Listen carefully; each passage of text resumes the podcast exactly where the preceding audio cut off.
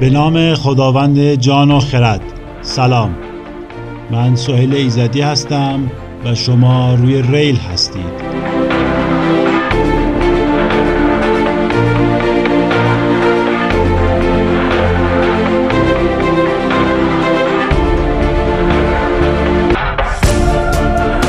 ریل پادکستی درباره توسعه و عقب موندگیه.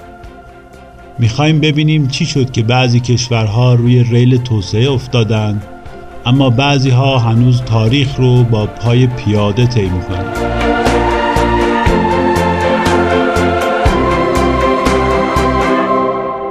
این قسمت قسمت سوم از فصل اول با عنوان از روملوس تا پترارکا.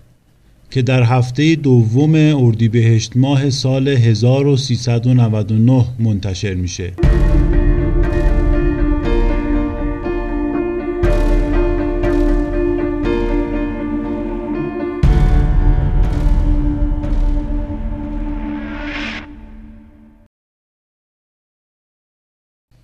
قبل از شروع بحث اصلی اجازه بدید چند تا مقدمه ارز کنم خدمتتون. اول اینکه بسیار سپاسگزارم از استقبالتون از قسمت‌های قبلی. ممنون از پیام‌های دلگرم کننده و راهنمایی‌ها و تذکراتی که دادید. امیدوارم همینطوری لطفتون در ادامه کار هم شامل حال من بشه. مقدمه دوم هم درباره نکته است که یکی از مخاطبان اشاره کرده بودند که بهتر بود در قسمت اول به این سوال جواب می‌دادم که ضرورت پرداختن به این بحث چیه؟ از دونستن این حرفا چی به دست میاریم؟ و اگر نپردازیم چی از دست دادیم؟ چون سوال مهمی بود گفتم که همینجا در ابتدای این قسمت جوابش رو بدیم که اگر پاسخ چرایی پرداختن به این مبحث مبهمه واضحتر در موردش صحبت کرده باشیم. ببینید پرسش این سوال که تاریخ چرا اینطوری شد؟ چرا ما اینطوری شدیم و اونا اونطور؟ زاویه دید ما رو می‌تونه خیلی باز کنه.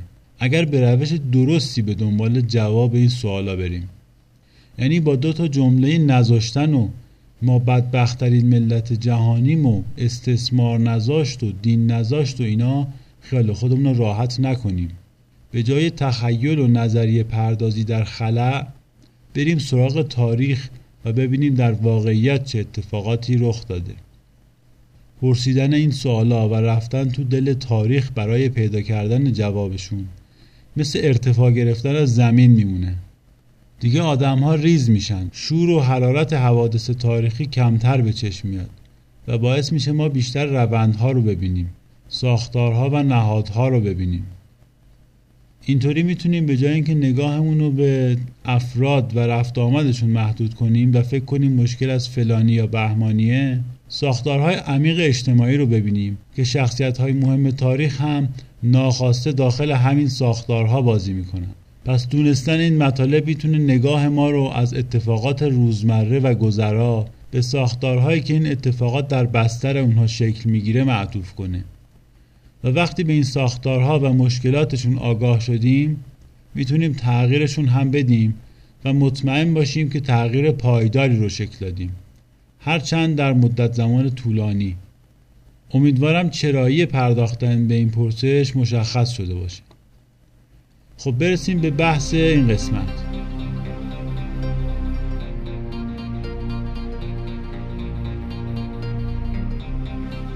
در قسمت قبل یک طرح کلی در مورد توسعه ترسیم کردیم تا بدونیم دنبال چی میگردیم. در این قسمت و دو قسمت بعدی مروری بر تاریخ اروپا داریم و شکلگیری اون شش بعد توسعه رو در روند اتفاقات بررسی می‌کنیم تا بتونیم با مقایسه اون با تحولات ایران به عوامل بنیادینی که باعث شکاف عمیق این دو سرزمین در صده های اخیر شدن پی ببریم. در بخش اول که از دوران باستان اروپا صحبت می‌کنیم از یک مبدع تاریخی جدید استفاده خواهم کرد. به این دلیل که در دوران پیش از میلاد اعداد و سالها منفی هستند و درک سیر تاریخی با استفاده از این مبدع خیلی سخته.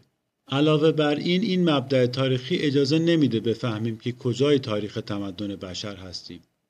وقتی که میگیم صده ششم قبل از میلاد یا 450 قبل از میلاد نمی‌دونیم که قبل از این تاریخ ها هم وجود دارن یا نه و تا کجا می‌تونیم عقب بریم. حالا مبدعی که می‌خوایم استفاده کنیم تاریخ ساخت اولین سازه دستساز بشر حدود دوازده هزار سال پیش در ترکیه امروزیه اولین گندم های کاشته شده توسط انسان هم جایی نزدیک همین بنا و در همون زمان هاست. اگر این بنا را سرآغاز انقلاب کشاورزی و تمدن بشری بدونیم میلاد مسیح در سال ده هزار تمدنی رخ داده.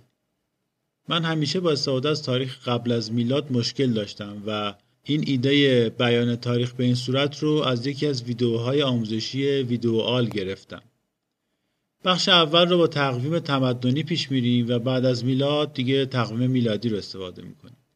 قبل از شروع پیشنهاد می‌کنم که به نقشه ها و عکس هایی که در کانال تلگرام و اینستاگرام ما منتشر شده یه نگاه بندازید چون لازم میشه. خب نخستین شهرها و حکومت در اروپا در حوزه مدیترانه که از اولین حوزه های تمدنی بشر بود شکل گرفت. دولت شهرهای یونان در شبه جزیره بالکان حدود سال 9200 شکل گرفتن. میلاد مسیح کی بود؟ سال 10000. فکر کنم الان تصور قدمت داستان خیلی ملموس تره. دولت شهر چیه؟ از اسمش معلومه که دولتی که فقط در یک شهر حاکمه. آتن که یکی از بزرگترین این دولت شهرها بود توسط مجلسی متشکل از مردان بالغ آزاد اداره می‌شد. دولت شهرهای یونان در سال 9500 برای مقابله با داروش بزرگ که به یونان حمله کرده بود اتحادیه دلوس رو تشکیل دادند و تونستن ایران رو شکست بدن. البته اهمیت یونان نه در جنگ ها و دولت هاش که در تاریخ اندیشه این سرزمینه. تقریبا میشه گفت سررشته هر رویکردی در فلسفه و دانش به یونان باستان می‌رسه. یونانیا پرسش های بنیادین بشر رو مطرح کردند و جوابای مختلفی به اونها دادند. تنوع بحث ها و نظریات آثار یونانی و گفتگویی که بین دانشمندا و فیلسوفای یونان وجود داره اینقدر هست که ذهن هر خواننده رو به جنب و جوش و فکر وادار کنه. قصد ما اینجا بیان سیر تحول فکری نیست. اگر علاقه من هستید پیشنهاد می‌کنم پادکست دیدن رو گوش کنید که بسیار خوب و کامل داره تاریخ فلسفه رو بیان می‌کنه. هدف ما بیشتر دیدن تحولات اجتماعی و سیاسیه. برای همین فعلا از یونان رد میشیم و میریم به یک شبه جزیره دیگه مدیترانه یعنی ایتالیا. تو شبه جزیره ایتالیا هم پادشاهی روم در سال 9247 در شهر روم تأسیس شد. در افسانه ها ایجاد شهر روم رو به روملوس نسبت میدن که نخستین پادشاه روم بود. این افسانه اینطوری گفته شده که روملوس با برادر دوقلوش روموس کنار یک رود رها شده بودن که گرگی اونها رو نجات میده و بهشون شیر میده و بزرگشون می‌کنه. روملوس و روموس سر اینکه کجا شهر رو تأسیس کنند با هم درگیر میشن و روملوس برادر خودش رو می‌کشه و بنای اولیه روم رو می‌ذاره و به این صورت شهر روم ایجاد میشه.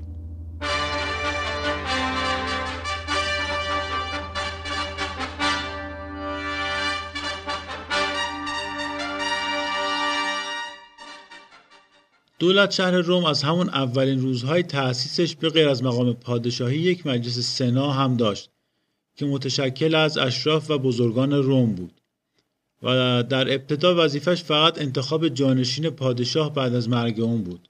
این پادشاهی در نتیجه اتحاد دو قوم لاتیوم و اتروریا که اون زمان در شبه جزیره ایتالیا ساکن بودن شکل گرفت.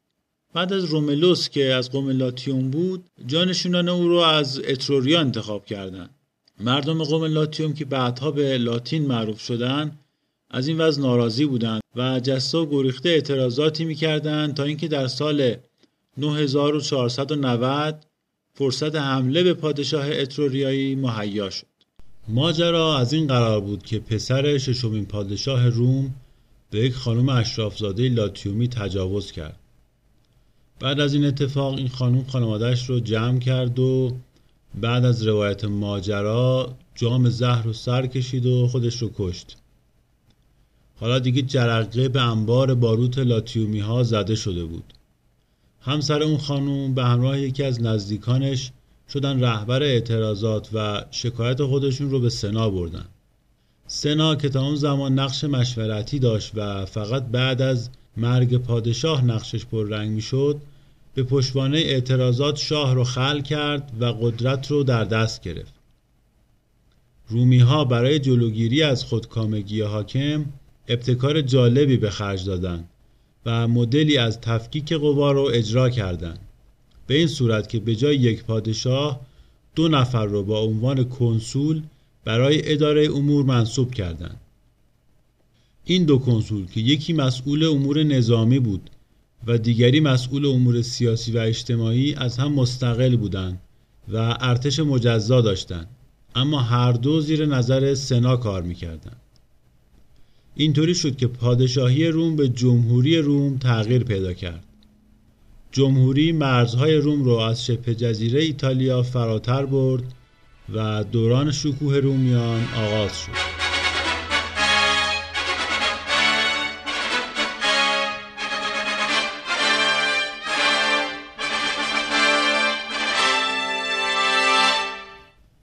این دوران البته غیر از کشورگشایی اصر مبارزات مردمی برای حقوق خودشون هم بود. جامعه روم از سه طبقه تشکیل می شد بالاترین طبقه زمینداران اهل روم بودند که در منابع با عنوان پاتریشیان از اونها نام برده میشه. طبقه متوسط مردم مهاجری بودند که از شهرهای دیگه به روم اومده بودند و به کارهای معمولی مشغول بودند. اما حق مالکیت زمین نداشتند. اینها به عنوان پولومبیان در منابع شناخته میشن و در نهایت پایین ترین قسمت هرم هم بردگان بودند که کلا هیچ حق و حقوقی نداشتند در این ساختار اول فقط اشراف حق مالکیت و حضور در سنا رو داشتند و عملا عرصه سیاسی و اقتصادی دست اونها بود. اما پولومبیان ها طی مبارزات 200 ساله تونستن از حقوق بیشتری بهره بشن. در سال 9561 قانونی با عنوان قانون دوازده لوحه نوشته شد که به پولومبیان ها هم حق مالکیت زمین می‌داد. اونها در مجلس عمومی شهر روم که از همه مردان آزاد شهر تشکیل می‌شد عضویت پیدا کردند و تونستن مجلسی با عضویت ده نفر از خودشون تأسیس کنند. به اعضای این مجلس که هر سال انتخاب می شدن تریبون می گفتن. تریبون ها از اختیارات قابل ملاحظه ای برخوردار شدند. حق وتوی تصمیمات سنا رو داشتند و نقش دادگاه تجدید نظر رو برای مردم عادی بازی می‌کردند. پولومبیان ها یا مردم عادی روم از سال 9634 یعنی 144 سال بعد از تأسیس جمهوری تونستن حق انتخاب یکی از کنسول ها رو به دست بیارن در کانال تلگرام و اینستاگرام پادکست تصویر شماتکی از ساختار سیاسی قرار دادم که بهتر متوجه سلسله مراتب بشید. البته ساختار سیاسی روم بسیار پیچیده بود و از مجالس و سلسله مراتب و مقامات مختلفی تشکیل می شد که ما دیگه وارد این جزئیات نمیشیم. یک اتفاق دیگه هم در این دوران افتاد که فکر کنم همه باش آشنا باشید. بردگان روم به رهبری اسپارتاکوس در سال 9927 قیام کردند و دو بار سپاهیان دولت رو شکست دادند اما در نهایت دو سال بعد سرکوب شدند و تنها قیام بردگان تاریخ به پایان رسید. این داستان هم رمانش توسط هوارد فاست نوشته شده و هم فیلمش رو استنلی کوبریک ساخته. اگر دوست داشتید می‌تونید ببینید. جمهوری روم مرزهای خودش رو به سرعت گسترش داد. در سال 9854 یونان رو فتح کردند و بعد از اون بر بیشتر سواحل مدیترانه مسلط شدند. حتی به ایران هم لشکرکشی کردند که البته با مقاومت و ابتکار عمل سورنا در جنگ هران مواجه شدند و شکست خوردند. اما پاشنه آشیل رومی ها اتفاقا نه این شکست که پیروزی های قبلی بود. اون ساختار حقوقی پیشرفته که گفتیم با گسترش مرزها گسترش پیدا نکرد و فقط در شهر روم اعتبار داشت. کنسول نظامی بیرون از روم دیگه قدرت سنا رو روی سرش حس نمی کرد سرزمین های ثروتمند که می‌تونستن سربازهای فراوانی هم به ارتش بفرستن هر حاکمی رو وسوسه می‌کرد که بساط جمهوری رو جمع کنه. دو فرمانده نظامی اول سولا و بعد جولیوس سزار گرفتار همین هوس شدن و با لشکرشون به روم اومدن و سنا مقام دیکتاتوری رو به زور البته گرفتن یکی از سنت های جمهوری این بود که سنا در شرایط بحرانی و حجوم دشمنان به جای دو کنسول یک نفر را به عنوان دیکتاتور و با اختیارات ویژه و برای مدت 6 ماه منصوب می‌کرد. عنوان دیکتاتور که امروزه در علوم سیاسی استفاده میشه از همینجا اومده. این جناب سزار خب مقام دیکتاتوری رو برای خودش مادام العمر کرد و نهادهای جمهوری به خصوص مجلس مردم عادی و تریبون ها را بسیار ضعیف کرد و دست آخر هم توسط اونها ترور شد.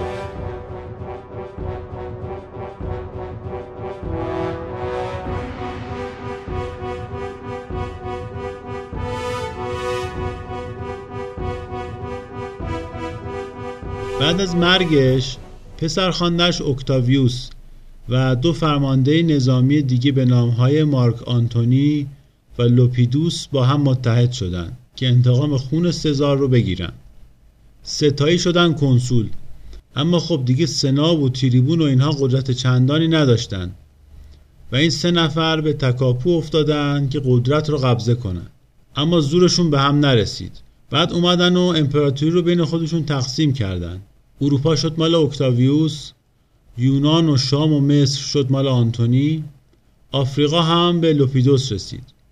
این آقای لوپیدوس که از بقیه جوانتر بود قصد خیانت و حمله به اکتاویوس رو داشت که دستش رو شد و اکتاویوس اونو خل اصلاح کرد و از بازی قدرت کنار گذاشت.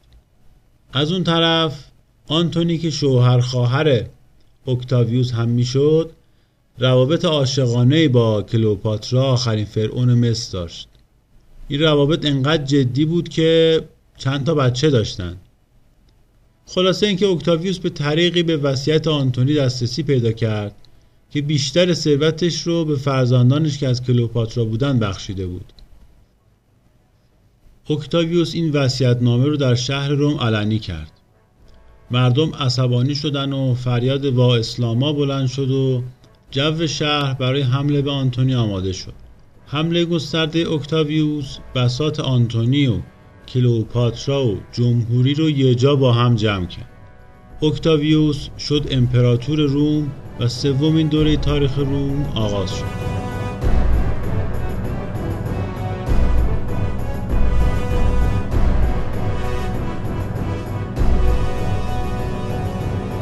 از از این داستان هم فیلم کلوپاترا رو ساختن که اونم اگر دوست داشتید می‌تونید ببینید. خب اکتاویوس که به قدرت رسید قدرت مردم عادی رو ازشون گرفت و مجلس عمومی و تریبون و اینا رو جمع کرد. اما ترجیح داد سنای تضعیف شده ای رو حفظ کنه. طی کش و های فراوانی که از حوصله بحث ما خارجه در عصر امپراتوری سنایی تشکیل شد که سناتورها رو خود اکتاویوس نصب می‌کرد. این کار باعث شد تا حمایت اشراف رو به دست بیاره و در عین حال قدرت مطلق رو برای خودش حفظ کنه. از این به بعد امپراتوری روم تا سال 14 میلادی که اکتاویوس بر سر کار بود دوران آرامی رو تجربه کرد. در دوران امپراتوری هم گسترش سرزمین ها ادامه پیدا کرد. در قرون دوم و سوم میلادی سرزمین های امپراتوری روم بسیار گسترده و پراکنده شده بود و اداره اون خیلی سخت بود. تصور کنید یک دریای بزرگ به اسم مدیترانه وسط سرزمین های تحت کنترل شما باشه. تازه همین خشکی ها هم خیلی متنوعن. هم کوهستانی دارن هم جلگه هم جزیره هم صحرا. غیر از اینا با مردمان مختلف و آینهای مختلف هم طرف بودن. واقعا اداره چنین سرزمینی حتی با امکانات الان سخته. چه برسه به دو هزار سال پیش. طبیعیه که حاکمان این قلم رو دچار مشکل بشن. حالا این مشکلات داخلی به کنار از قرن دوم میلادی سر اقوام ژرمن یا بربر شمال اروپا هم پیدا شده بود و مدام به مرزهای شمالی امپراتوری حمله می‌کردند. همین مسئله باعث بروز بحران جدی در امپراتوری شده بود تا اینکه در قرن چهارم میلادی کنستانتین به امپراتوری رسید و چند کار مهم انجام داد که سرنوشت آینده اروپا رو رقم زد. اول در سال 313 میلادی در فرمانی که به فرمان میلان مشهور شد دین مسیحیت رو که تا اون موقع ممنوع بود و پیروانش تحت تعقیب قرار می گرفتن رو آزاد کرد. بعد در سال 321 یعنی 8 سال بعد از آزادی مسیحیت این دین رو به عنوان دین رسمی امپراتوری اعلام کرد. با این امید که این دین بتونه وحدتی در قلمرو امپراتوری به وجود بیاره. اما این کار در کوتاه مدت نتیجه نداشت و با توجه به بحران روزافزون مرزهای شمالی کنستانتین مجبور شد در سال 330 پایتخت امپراتوری رو به ساحل غربی تنگه بوسفور که بیزانس نام داشت منتقل کنه. اون نام شهر جدید رو هم کنستانتینوپل گذاشت که بعدها در زبان عربی قسطنطنیه خونده شد. کنستانتین از شهر روم رفت اما کلیسای آین تازه مسیحیت در روم باقی موند. یکی از کارهایی که برای اداره بهتر امپراتوری اتخاذ شد تقسیم سرزمین ها به دو بخش شرقی و غربی بود. تو برخی منابع کنستانتین رو به عنوان کسی که این تقسیم بندی رو انجام داد نام بردن و منابع دیگه تئودور رو اما چیزی که می‌دونیم اینه که این روش هم امپراتوری رو از شر بحرانا نجات نداد و در نهایت در سال 395 میلادی با مرگ تئودور دو بخش امپراتوری توسط پسرانش از هم جدا شدند و این قلم روی پهناور تجزیه شد بخش غربی به مرکزیت شهر روم که شامل ایتالیا، اسپانیا، فرانسه، انگلیس و شمال آفریقا بود و بخش شرقی به مرکزیت بیزانس یا همون کنستانتینوپل شامل یونان، ترکیه، عراق، سوریه، لبنان و فلسطین امروزی می‌شد. تجزیه امپراتوری بحران در بخش غربی رو شدیدتر هم کرد چرا که بخش شرقی بسیار پرجمعیتتر و ثروتمندتر بود و بیشتر درآمد امپراتوری از این بخش به دست می اومد. حالا بخش غربی هم با کاهش درآمد روبرو شده بود و هم باید به مقابله با اقوام مهاجمی که از شمال رشته کوه آلپ اومده بودند مقابله می‌کرد. اقوامی که از شمال و شمال غرب اروپا به مرزهای روم حمله می‌کردند دو گروه عمده اقوام ژرمن و قوم هون بودند. قوم هون کوچنشینای مغول بودند که از آسیای میانه به سمت اروپا حرکت کرده بودند و پهنه وسیعی از سرزمین های روسیه و شرق اروپای امروزی رو زیر سلطه داشتند. مهمترین رهبر اونها هم آتیلا بود که بارها به روم حمله کرد. جرمن ها هم اقوام شمال اروپا بودند که اونها هم مثل اونها صاحب تمدن نبودند اما هر دو گروه به دلیل شکل زندگی قبیله ایشون بسیار جنگجو بودند. یه نکته جالب درباره جرمن ها بگم اونا در سده دوم و سوم میلادی به دلیل جنگاوریشون هم در سپاه روم به کار گرفته شدند و هم به عنوان گارد ویژه به دربار امپراتوری روم راه یافتند. هدف امپراتورای رومی این بود که از فشار جرمن ها کم کنند و همین که تا حدی قدرت خودشون رو در مقابل اشراف و شهروندای رومی بالاتر ببرند. اما بعد از مدتی همین جرمن ها به قدرت پشت پرده امپراتوری تبدیل شدند و امپراتور رو عملا در مشت خودشون گرفتن. جالبی این ماجرا اینجاست که دقیقا همین اتفاق برای ترک ها تو خلافت عباسی افتاد. ترک های آسیای میانه که سرزمیناشون به دست مسلمان ها افتاده بود به دلیل جنگاوری وارد سپاه عباسیان شدند. و دخترانشون هم به عنوان کنیز وارد حرمسرای خلفا شدند. سربازا به مرور به فرماندهی نظامی رسیدند و کنیزان هم در نقش مادر خلیفه جایگاه تعیین کننده پیدا کرده بودند. اینطوری شد که ترکان از جایی به بعد خلیفه را هدایت می‌کردند و زمام امور رو از دست ایرانی ها در آوردن. حالا این داستان رو مفصلتر به وقتش میگم. به هر حال جرمن ها تونستن در سال 476 میلادی روم رو فتح کنن و با سقوط امپراتوری روم عصر باستان جای خودش رو به قرون وسطا داد.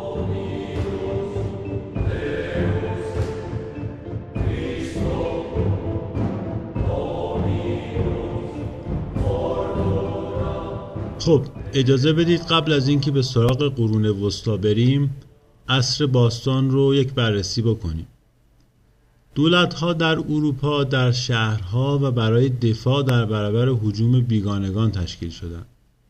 این شهرها به دلیل حاصلخیزی و وفور آب تولیدات کشاورزی قابل توجهی داشتند.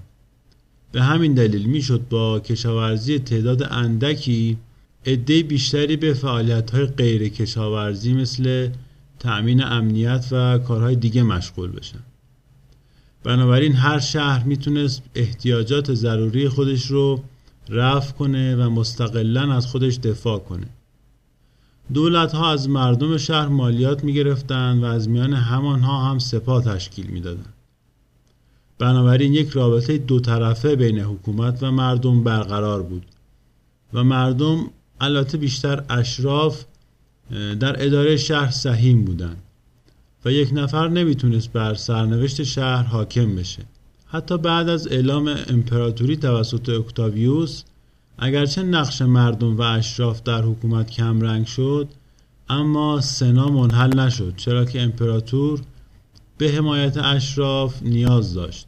امپراتوری روم اگرچه بر کل حوزه مدیترانه مسلط بود اما در بیشتر قسمت‌های اروپایی امپراتوری ساختار دولت شهر تقریبا حفظ شده بود و حاکم هر منطقه ضمن اطاعت از امپراتور در منطقه خودش از استقلال نسبی برخوردار بود. تجزیه امپراتوری روم به یک معنا تجزیه فرهنگی هم بود. بخش غربی با فرهنگ لاتین از بخش شرقی با فرهنگ یونانی جدا شدند. در بخش غربی حکومت همواره زمینی بود و شاه یا امپراتور توسط اشراف و مردم همیشه در صحنه انتخاب می شد.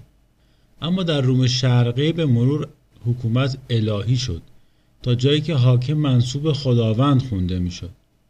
کلیسای روم شرقی هم با عنوان ارتودکس از کلیسای روم مستقل شد و ریاست این کلیسا در دست شاه باقی موند. در حالی که در غرب پاپ و امپراتور دو مقام جدا از هم بودند. غیر از ساختار سیاسی اجتماعی اندیشه دوران باستان هم بسیار مهمه. مرکز اصلی اندیشه این عصر یونان و به خصوص شهر آتن بود و مکاتب فکری مختلفی در این شهر جریان داشت. در واقع علمای یونان پایگذار چراها و چگونه ها در بررسی علمی بودند. تالس برای اولین بار در تاریخ بروز حوادث طبیعی رو در درون تحولات خود طبیعت جستجو کرد و نه از اراده خدایان.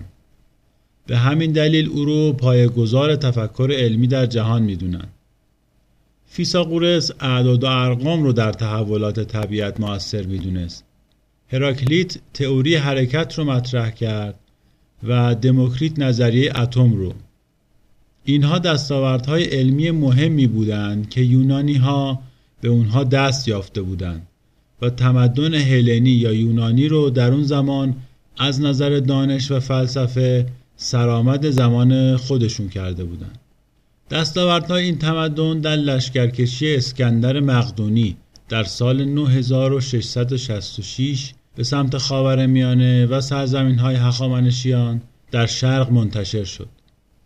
از پیامدهای کشورگشایی اسکندر این بود که آکادمی آتن که مرکز تفکر و اندیشه بود تعطیل شد و به جای اون شهر اسکندریه در مصر که تازه بنا شده بود با کتابخونه افسانه‌ای خودش به مرکز تحولات فکری بدل شد.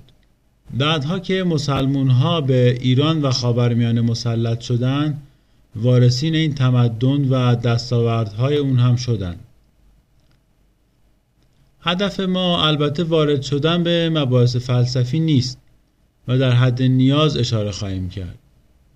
فعلا تمدن اروپای باستان رو داشته باشید باز بهش برمیگردیم. الان وقت ورود به قرون وسطاست.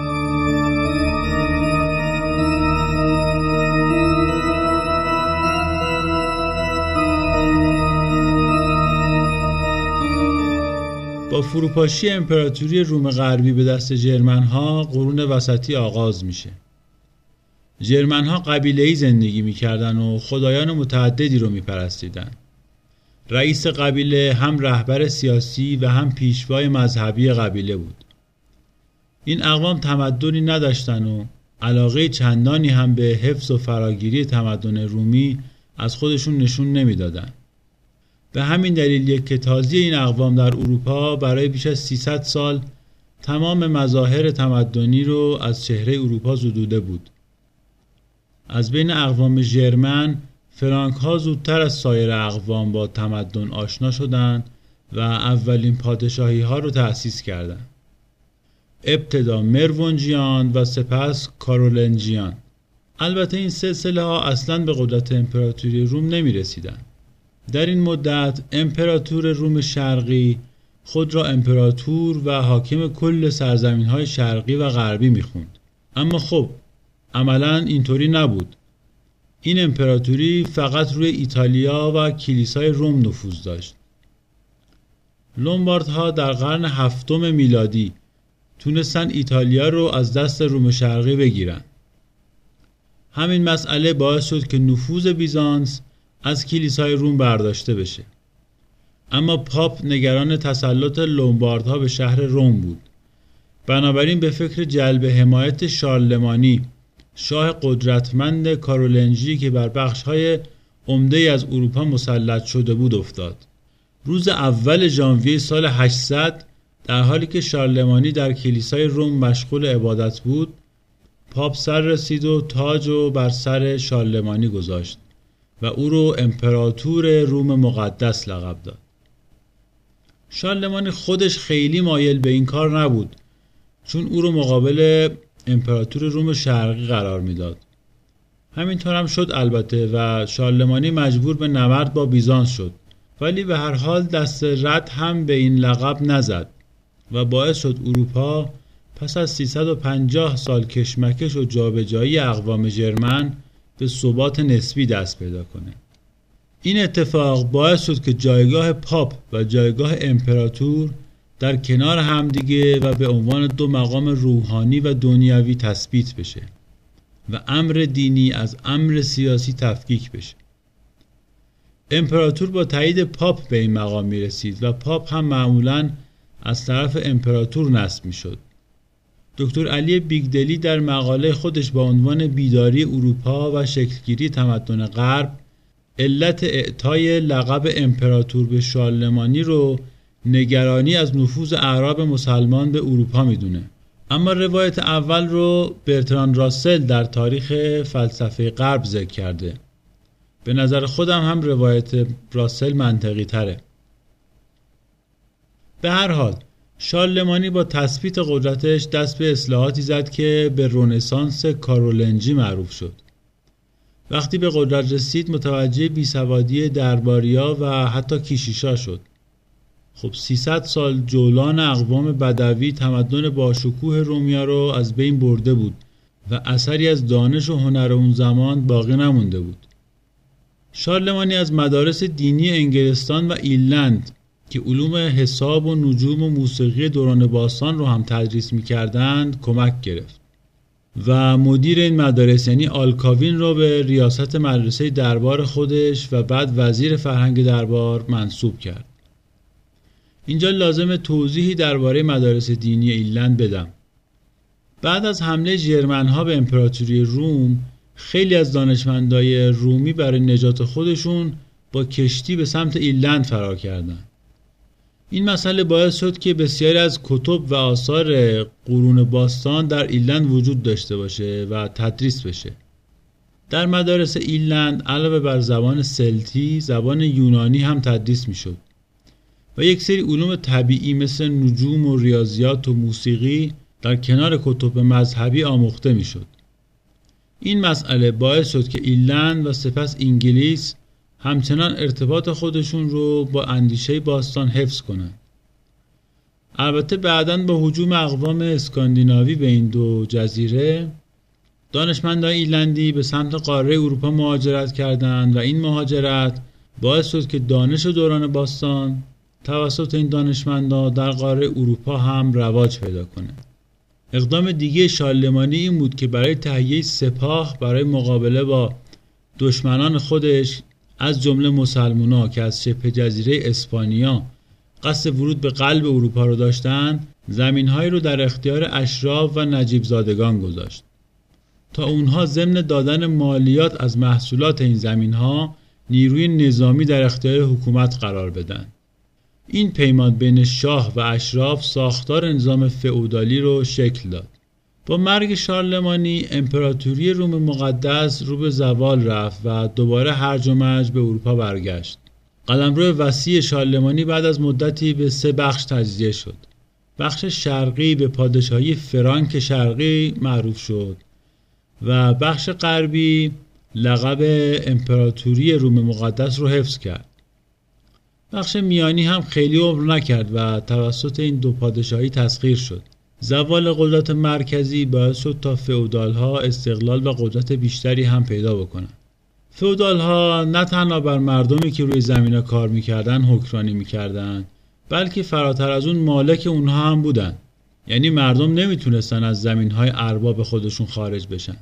کشاورزا یا همون مردم عادی در واقع قاعده حرم اجتماعی بودند که فئودالیسم درست کرده بود. یک طبقه بالاتر از مردم عادی فئودال ها بودند که از طرف اشراف منطقه زمین های به اونها واگذار شده بود. اونا خراجگزار اشراف بودند و اشراف هم خراجگزار شاه که در رأس حرم اجتماعی بود. کلیسا کجای داستان بود؟ بهترین جا یعنی بیرون این حرم. به همین دلیل هم از این ساختار حمایت می‌کرد. چون این سیستم هم قدرت پادشاه رو کاهش می‌داد که به نفع کلیسا بود و هم بخشی از درآمد کلیسا از مالیات هایی بود که فئودال ها به کلیسا می‌دادند. حمایت متقابل کلیسا و فئودالیسم نظام اجتماعی سیاسی اروپا رو در قرون نهم تا سیزدهم میلادی شکل داد. مثلث فئودالیسم، کلیسا و شاه در قرون یازده و دوازده به توازن قوا رسیده بودند. فئودال ها از کلیسا حمایت می‌کردند کلیسا با تبلیغ آخرتگرایی و تقدیرگرایی و نفی لذات دنیا به حفظ مردم فقیر زیر سلطه فئودال ها کمک می‌کرد و شاه هم با تایید فئودال ها از حمایت نظامی اونها برخوردار می‌شد. البته تا قرن یازدهم پاپ و اسقف ها به وسیله امپراتور منصوب می شدن. در دوره های هم اشراف روم از خلای قدرت در رأس امپراتوری استفاده می‌کردن و پاپ رو از بین خودشون منصوب می‌کردن.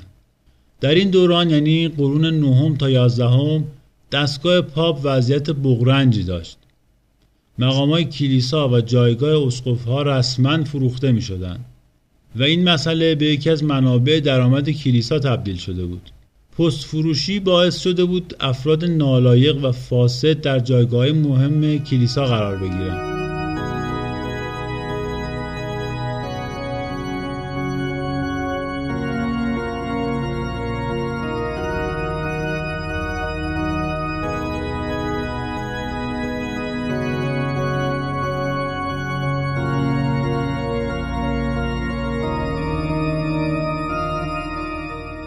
قرن دهم کلیسا بازیچه دست اشراف روم شده بود. در ابتدای این قرن تئوفیلات و دخترش ماروتزیا قدرتمندترین افراد شهر روم بودند. این خانم ماروتزیا از ضعف قدرت امپراتور استفاده کرد و معشوقش رو به ریاست کلیسای روم رسوند تا به پاپ سرگیوس دوم ملقب بشه. بعدها پسر نامشروع همین خانم و پاپ سرگیوس شد پاپ جان یازدهم. باورتون نمیشه نه؟ هنوز مونده. تازه چند سال بعد از فوت جان یازدهم پسر 16 سالش با لقب جان دوازدهم رهبر کاتولیکای جهان شد. همین جناب جان دوازدهم کاخ لاتران که محل اقامتش بود رو به مرکز فسق و فجور تبدیل کرده بود. خوشبختانه از این داستان دیگه فیلم نساختن. زوال امپراتوری از یک طرف و فساد کلیسا از طرف دیگه اروپا رو در بدترین شرایط خودش در آغاز هزاره دوم میلادی قرار داده بود. به قول راسل در سال هزار اروپا در حزیز خودش قرار داشت و پس از این دوران قوس سعودی اروپا شروع شد که تا سال 1914 یعنی شروع جنگ جهانی اول ادامه داشت. خب بذارید تا اینجای کار یک جمعبندی بکنیم. در سال 800 میلادی پاپ و شارلمانی با توافقی که با هم کردن امپراتوری روم مقدس رو تشکیل دادن. این مسئله باعث شد تا اروپا تا حدی سر و سامان بگیره و کلیسای روم از بیزانس مستقل بشه. از طرف دیگه امور سیاسی از امور مذهبی جدا شد. بعد شارلمانی اومد یک سری اصلاحات انجام داد که موج اول تحولات اروپاست. مدارسی که شارلمانی ایجاد کرد تا حدی اون بیسوادی و بیتمدنی اروپای قرن ششم تا نهم رو کمرنگتر کرد. یک نظام اقتصادی جدیدی هم شروع به پا گرفتن کرد به اسم فئودالیسم که بعد از شارلمانی مستحکمتر هم شد و امپراتورهای بعدی دیگه اون قدرت سابق رو نداشتن چون اشراف هر منطقه عملا خودمختاری داشتن. در این دوره دیگه تقریبا تمام اقوام ژرمن مسیحی شده بودند و اروپای مسیحی دیگه از جانب اونها احساس خطری نمی‌کرد. از اون طرف ماجرا هم کلیسا غرق در فسادی شده بود که اعتبار و حیثیت و قدرتش رو از بین برده بود. اروپا در چنین وضعی پا به هزاره دوم میلادی گذاشت. قرن یازدهم قرن اصلاحات کلیساست. در این قرن کلیسا و بیش از همه پاپ نیکولای دوم یک سری اصلاحاتی انجام داد که قدرت کلیسا رو افزایش بده. مثلا خرید و فروش مقام در کلیسا رو رسما ممنوع کرد. انتخاب پاپ رو عملا از امپراتور گرفت و به رأی ها واگذار کرد. مسئله بعدی که بهش پرداخت تجرد کشیش ها بود. مردم عادی از این ازدواج نکردن کشیش ها خیلی حمایت می‌کردن. از نظر اونا کشیشی که می‌خواست گناهشون رو پاک کنه باید فراتر از اونا و روحانی تر باشه و اسیر نفس خودش نباشه. این مسئله برای خود پاپ هم مهم بود چون اعتبار دستگاه کلیسا به اعتماد عمومی مردم بود. اما مسئله دیگه هم اینجا نقش داشت. اینکه خیلی از مقامات کلیسا زمین هایی که در اختیار داشتن رو به طریقی در خانوادهشون موروسی می‌کردن و این مسئله باعث نگرانی مقامات ارشد کلیسا شده بود. با این اصلاحات جایگاه کلیسای کاتولیک خیلی بالاتر رفت و استقلالش هم بیشتر شد. جانشینای پاپ نیکولای دوم نتونستن اون ارج و غربی رو که اون برای کلیسا دست و پا کرده بود حفظ کنن. اما این روند استقلال کلیسا از امپراتور شروع شده بود و در صده بعدی هم تثبیت شد. اتفاق بسیار مهم بعدی در تاریخ اروپا جنگ های صلیبیه. مسلمان در سال 683 میلادی سرزمین مقدس فلسطین رو فتح کرده بودند. این سرزمین برای مسلمان قبله اول محسوب می‌شد و مقدس. برای مسیحی ها هم مقدس بود چون سرزمین مادری عیسی علیه السلام بود. مسلمان ها مسیحی ها رو اهل کتاب می‌دونستن و اجازه فعالیت به مسیحی ها می‌دادن. اما مسیحی ها فرقی بین مسلمون و کافر نمی‌دیدن. تو اون زمان هم اروپا در وضعیتی نبود که بتونه برای پس گرفتن فلسطین اقدامی کنه امپراتور روم شرقی هم توان این کار رو نداشت. این قضیه گذشت تا در قرن یازدهم کلیسا که به دنبال نفوذ بیشتر سیاسی و اعتقادی تو اروپا بود به این فکر افتاد که سرزمین مقدس رو پس بگیره.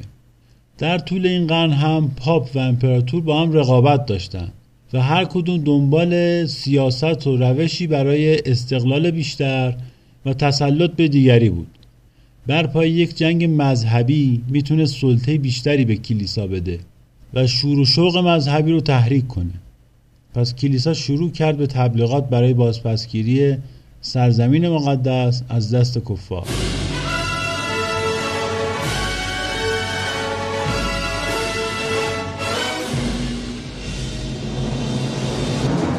اولین گروه جنگجویان اروپایی که به صلیبیون معروف شدند در سال 1095 آزم فلسطین شدن و در سال 1099 یعنی چهار سال بعد فلسطین رو تصرف کردند. اروپایی برای دو قرن تو سرزمین فلسطین حضور داشتند. تو این دو قرن جنگ های زیادی رخ داد و سرزمین چندین بار دست به دست شد. اما در خلال این دو قرن چند اتفاق خیلی مهم افتاد که سرعت تحولات اروپا رو دوچندان کرد اتفاق اول گسترش تجارت با شرق آسیا بود جاده ابریشم دوباره بعد از فروپاشی امپراتوری روم جون تازه گرفته بود بازرگان های اروپایی ابریشم و پشم و ادویه و پارچه های زربفت و اینا را از شرق به بنادر مدیترانه منتقل می‌کردن و از اونجا به ایتالیا و بعد به اروپا می بردن. بیشتر این بازرگان ها اهل شهرهای شمال ایتالیا مثل ونیز و جنوا و میلان و فلورانس بودند که به شهرهای لومباردی مشهور بودند. تو این جریانات کرونا هم اگر خاطرتون باشه ایتالیا اولین اقدامش قرنطینه منطقه لومباردی بود.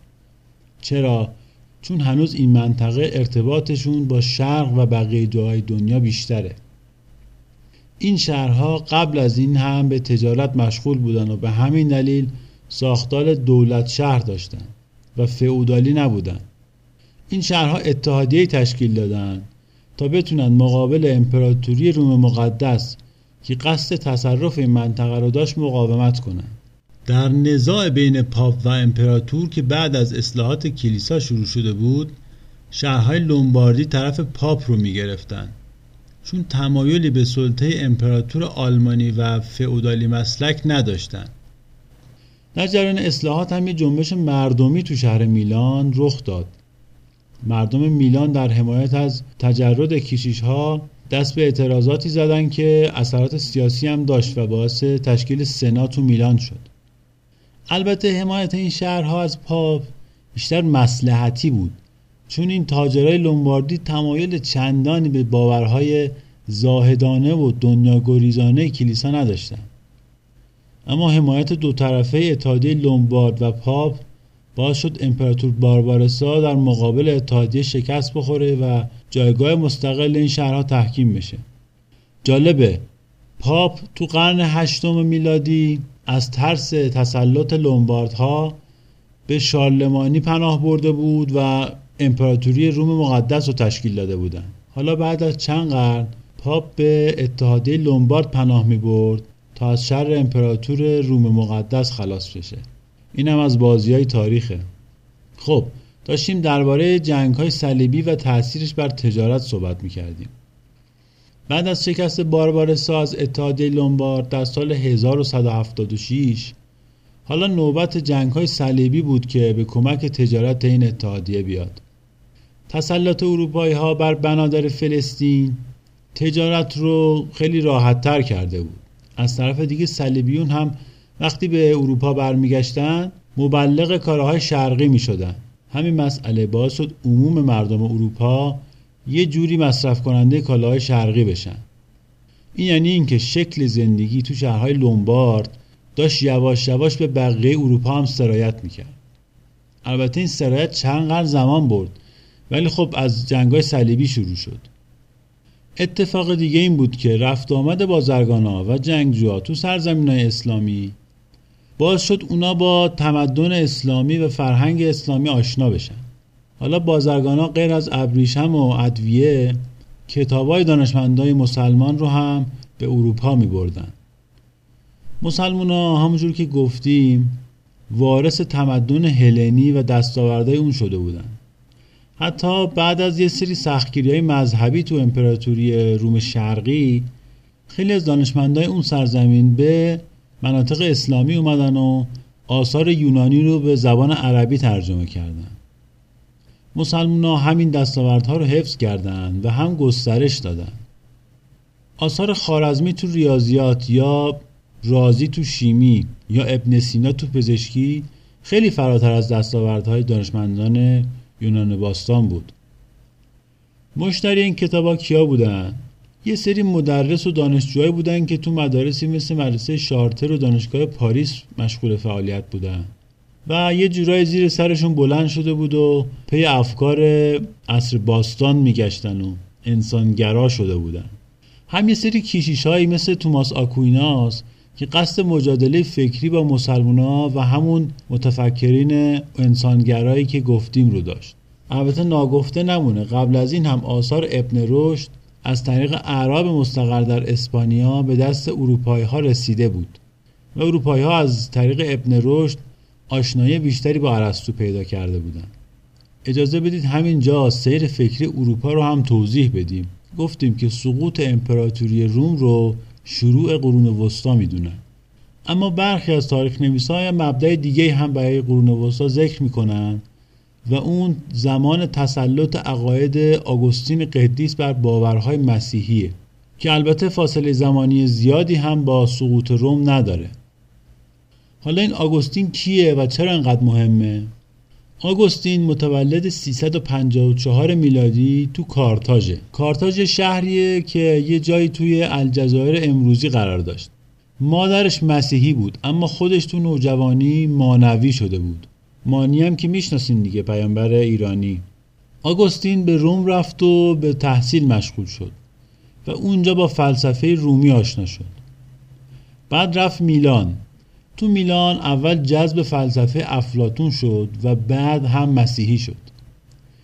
اساسا قرائت آگوستین از مسیحیت قرائت افلاتونی و نو افلاتونیه آگوستین معتقد بود که معرفت فقط از طریق اشراق به دست میاد و عقل جزئی بشر تأثیری تو معرفت نداره.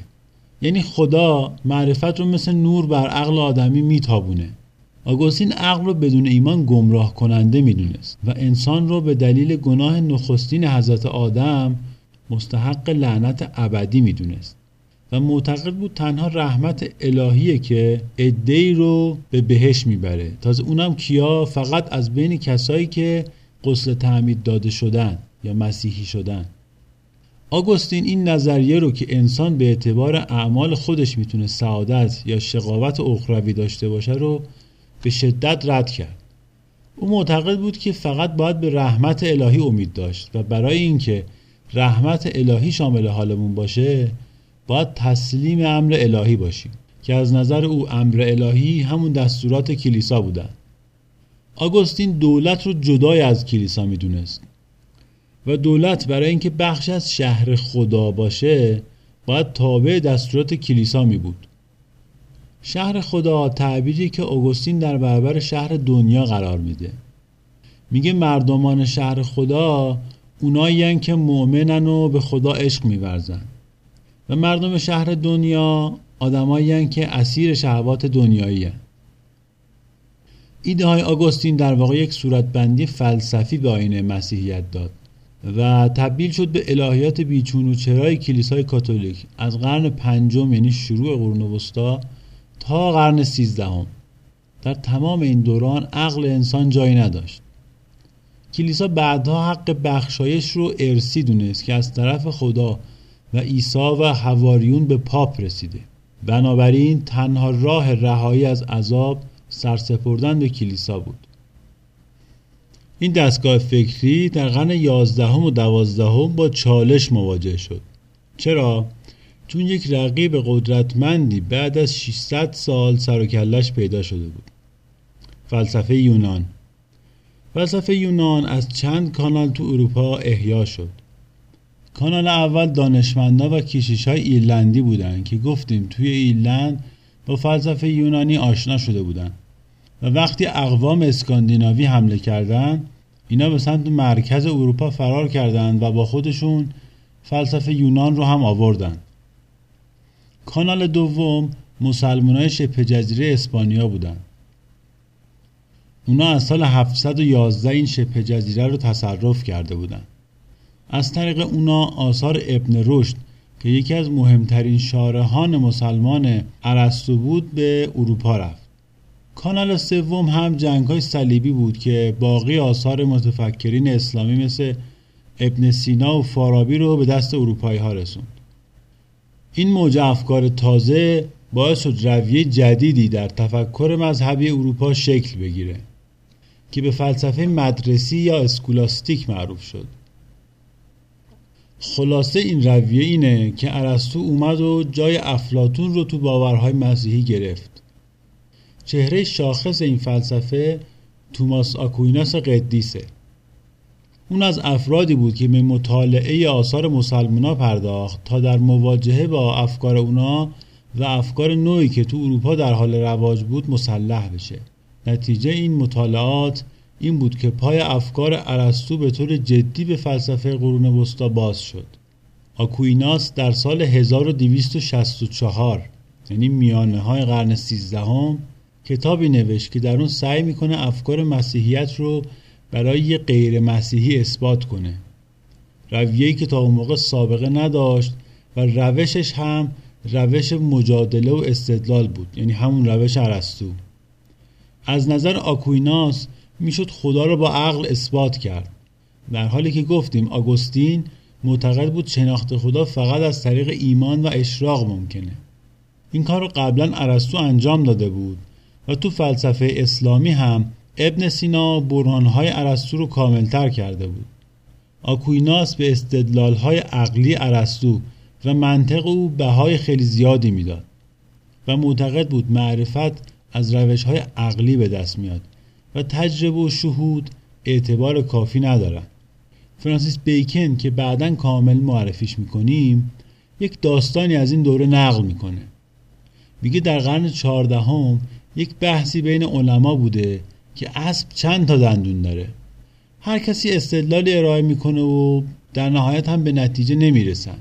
به کتاب های قدیم مراجعه می‌کنن و باز هم چیزی دستگیرشون نمیشه. خلاصه این بحث 13 روز طول داشته تا اینکه روز چهاردهم یه تازه واردی میاد و میگه خب بابا جان برید دهن اسب رو باز کنید ببینید چند تا دندون داره. فکر می‌کنین چی شد؟ علمای ازام ریختن سرش و یک کتک مفصل بهش زدن که این آدم شیطان در جسمش حلول کرده و از این حرفا. اون بحث رو هم بی نتیجه رها کردن.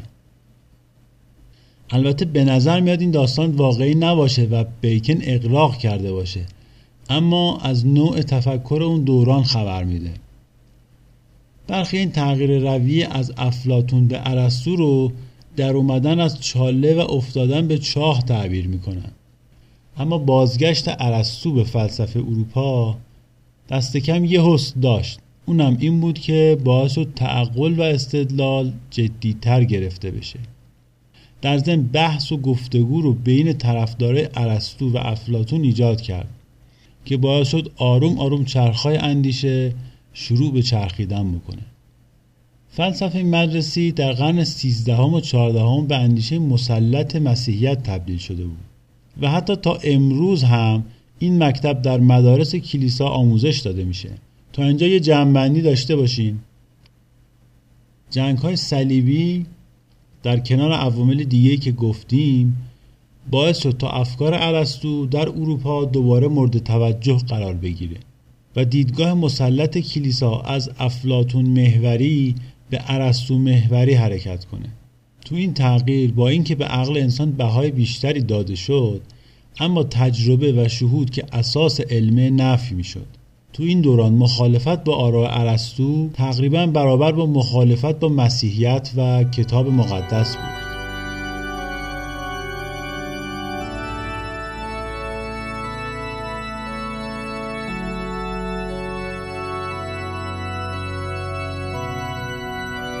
جنگ های صلیبی یه پیامد دیگه هم داشت. رشد دریانوردی. در طول دو قرنی که اروپایی ها تو فلسطین حضور داشتن هم بازرگانی با کشتی تو مدیترانه رونق گرفته بود و هم لشکرکشی های صلیبیون با کشتی انجام می شد بنابراین اروپایی ها تو دریانوردی ماهر شدن و دریانوردی تو حوزه مدیترانه رو هم در اختیار خودشون گرفتن. اما اما اون ور داستان تو جهان اسلام چه اتفاقی افتاد؟ تو جهان اسلام جنگ های صلیبی باعث شد جایگاه نظامی های ترک تو حکومت تقویت بشه. ترک ها مرد میدان جنگ بودن ولی کشورداری بلد نبودن. به همین دلیل تدبیر و سیاست ملک اسلامی رو به زوال گذاشت. از طرف دیگه هم لشکرکشی های مداوم تو جنگ های صلیبی توان و رمق حکومت های زیر نظر خلافت اسلامی رو گرفته بود. و همین مسئله باعث شد که نتونن در مقابل حمله بی سابقه مغلا مقاومت کنن. بگذاریم این داستان رو بعدا مفصلتر میگیم. در نهایت مسلمان ها بعد از چند بار دست به دست شدن فلسطین در سال 1290 میلادی تونستن اونو پس بگیرن. اما این بار برای جلوگیری از ورود دوباره صلیبیون تمام بنادر این منطقه را از بین بردن نتیجه این کار بسته شدن یکی از سه مسیر اصلی تجارت بین شرق آسیا و اروپا بود. این نکته رو به یاد داشته باشید بعد باش کار داریم. پیامد دیگه این جنگ ها این بود که با شکست اروپایی ها اعتبار کلیسا و اعتقادات اون هم خدشدار شد. اگر یادتون باشه گفتیم یکی از عواملی که باعث استقلال هرچه بیشتر پاپ از امپراتور می‌شد حمایت مسلحتی دشمنای امپراتور از پاپ بود. با ضعیف شدن امپراتوری روم مقدس قبل از جنگ های صلیبی انگیزه حمایت از پاپ هم از بین رفت و دستگاه کلیسا هم ضعیف شد. غیر از این کلیسا دوباره دچار فساد شده بود و از نظر خیلیا فقط یه دستگاه تجملاتی برای پول جمع کردن پاپ و اسقف ها بود. این عوامل باعث شده بود تا فرقه های مختلفی تو گوشه کنار اروپا سر بلند کنند. عقاید جدید ابن رشدی هم که باب شده بود از نظر کلیسا کفرآمیز بود. بنابراین پاپ در سال 1233 دستگاه انگیزاسیون رو تشکیل داد تا بهتر بتونه کفر و الهاد رو کشف کنه. دستگاه انگیزاسیون تشکیلاتی بود مثل تشکیلات سانسور. با این تفاوت که به جای اینکه چیزی مثل کتاب رو سانسور کنه خود نویسنده یا رهبر فکری فرقه رو سانسور می‌کردن. یعنی می آوردنش پای میز بازجویی تا حرفش رو پس بگیره. بیشتر این فرقه ها با همکاری پادشاه فرانسه و بیشترم به خاطر مصادره اموال اون بخت برگشته ها به شدت سرکوب شدن. سرکوب این فرقه های ریز و درشت نه تنها دردی از کلیسا دوا نکرد بلکه مشکل بیشتر هم کرد. تو قرن چهاردهم با دخالت ها و کارشکنی هایی که پادشاه فرانسه انجام می‌داد برای مدت چهل سال عملا دو پاپ تو اروپا وجود داشت. یکی تو روم و اون یکی تو آوینیون فرانسه. بعد از مدتی شورای از اسقف ها تشکیل شد که این مشکل رو حل کنه. اما وضع بدتر شد. چرا؟ چون شورای اسقف ها فردی رو انتخاب کرده بود که کسی زیر بارش نمی‌رفت. این بند خدا یه مشکل خیلی کوچیک داشت. اونم این بود که قبلا دزد دریایی بود. بعد از این انتخاب حالا سه نفر مدعی مقام پاپی تو اروپا بودن. خلاصه اینکه این هرج و مرج باعث افول بیشتر قدرت کلیسا تو قرن چهاردهم شد.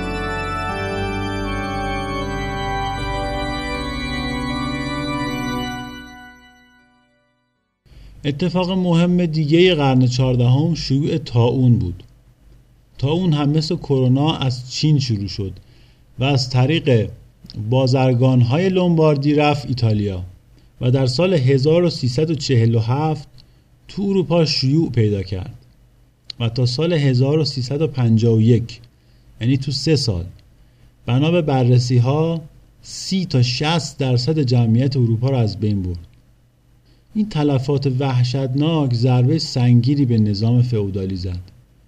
مردمی که از این مصیبت جون به در برده بودند چون نیروی کار به شدت کم شده بود دستمزدای خودشون رو بالا بردن و این کار باعث شد عملا بازار آزاد نیروی کار شکل بگیره. کتاب چرا ملت ها شکست می‌خورن شیوع این بیماری رو نقطه جدایی اروپای غربی و شرقی می‌دونه.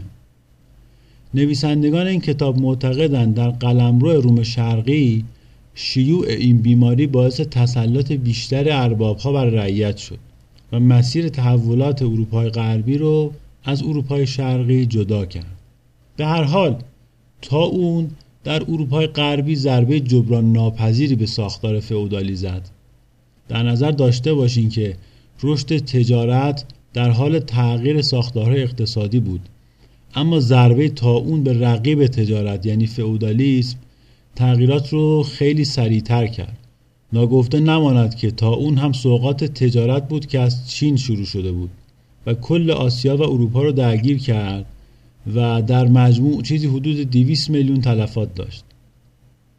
خب یه نگاه کلی به قرن چهاردهم بکنیم. چند تا جریان دارن با هم تو اروپا پیش میرن. یکی رشد تجارت تو شهرهای شمال ایتالیاست که ساختار این شهرها رو تغییر داده شکل زندگیشون رو هم تغییر داده. اونا حالا اعتقادات کمتری به باورهای کلیسا دارن. لذت و رفاه دیگه گناه نیست. ساختار سیاسی این شهرها هم با بقیه اروپا متفاوت شده.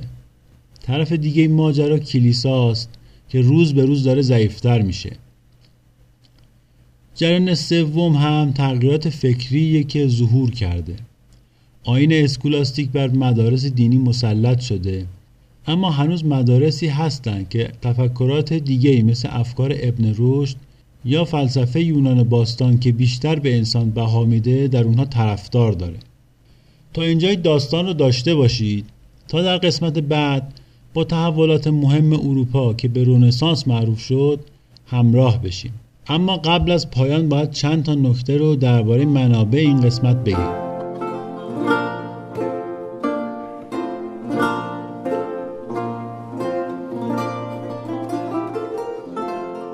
کتاب غرب چگونه غرب شد داستان رو از قبل از رنسانس شروع می‌کنه و در فصل اول به شرح اروپای قرون وسطا می‌پردازه که ایرادات زیادی داره چون به نظر می‌رسه که فرض نویسنده این بوده که کل دوران قرون وسطا یه وضعیت یک نواختی داره. در حالی که دیدیم اینطور نبوده. همین مسئله باعث شده ویژگی های دوران های مختلف قرون وسطا با هم قاطی بشن. این کتاب توضیحی هم درباره دوران باستان نداده. برای خود من همین سوال وجود داشت که در رونسانس که قسمت بعد توضیحش میدیم چه چیزی از عصر باستان زنده شده؟ برای همین رفتن دنبال این که یک تصویر کلی از دوران باستان به مخاطب ارائه بدم که بعد وقتی درباره رونسانس صحبت می‌کنیم مطالب براش گنگ و مبهم نباشه. قرون وسطا رو هم به شکل سیر تاریخی بیان کردم تا گرفتار اشتباهات و نتایج غلطی که در کتاب غرب چگونه غرب شد گرفته شده نشن مطالب بخش تاریخ باستان رو از مقاله های فارسی و انگلیسی ویکیپدیا برداشت کردم و پازلوار کنار هم چیدم. بخش قرون وسطا رو هم از کتاب تاریخ فلسفه برتراند راسل استفاده کردم از مقاله تاریخ بیداری اروپا و شکلگیری تمدن غرب نوشته دکتر علی بیگدلی که در نشریه دانشکده ادبیات علوم انسانی تبریز در سال 72 منتشر شده هم استفاده کردم و کلیدواژه های زیادی هم از این مقاله گرفتم. اما در موارد اختلافی به کتاب راسل استناد کردم.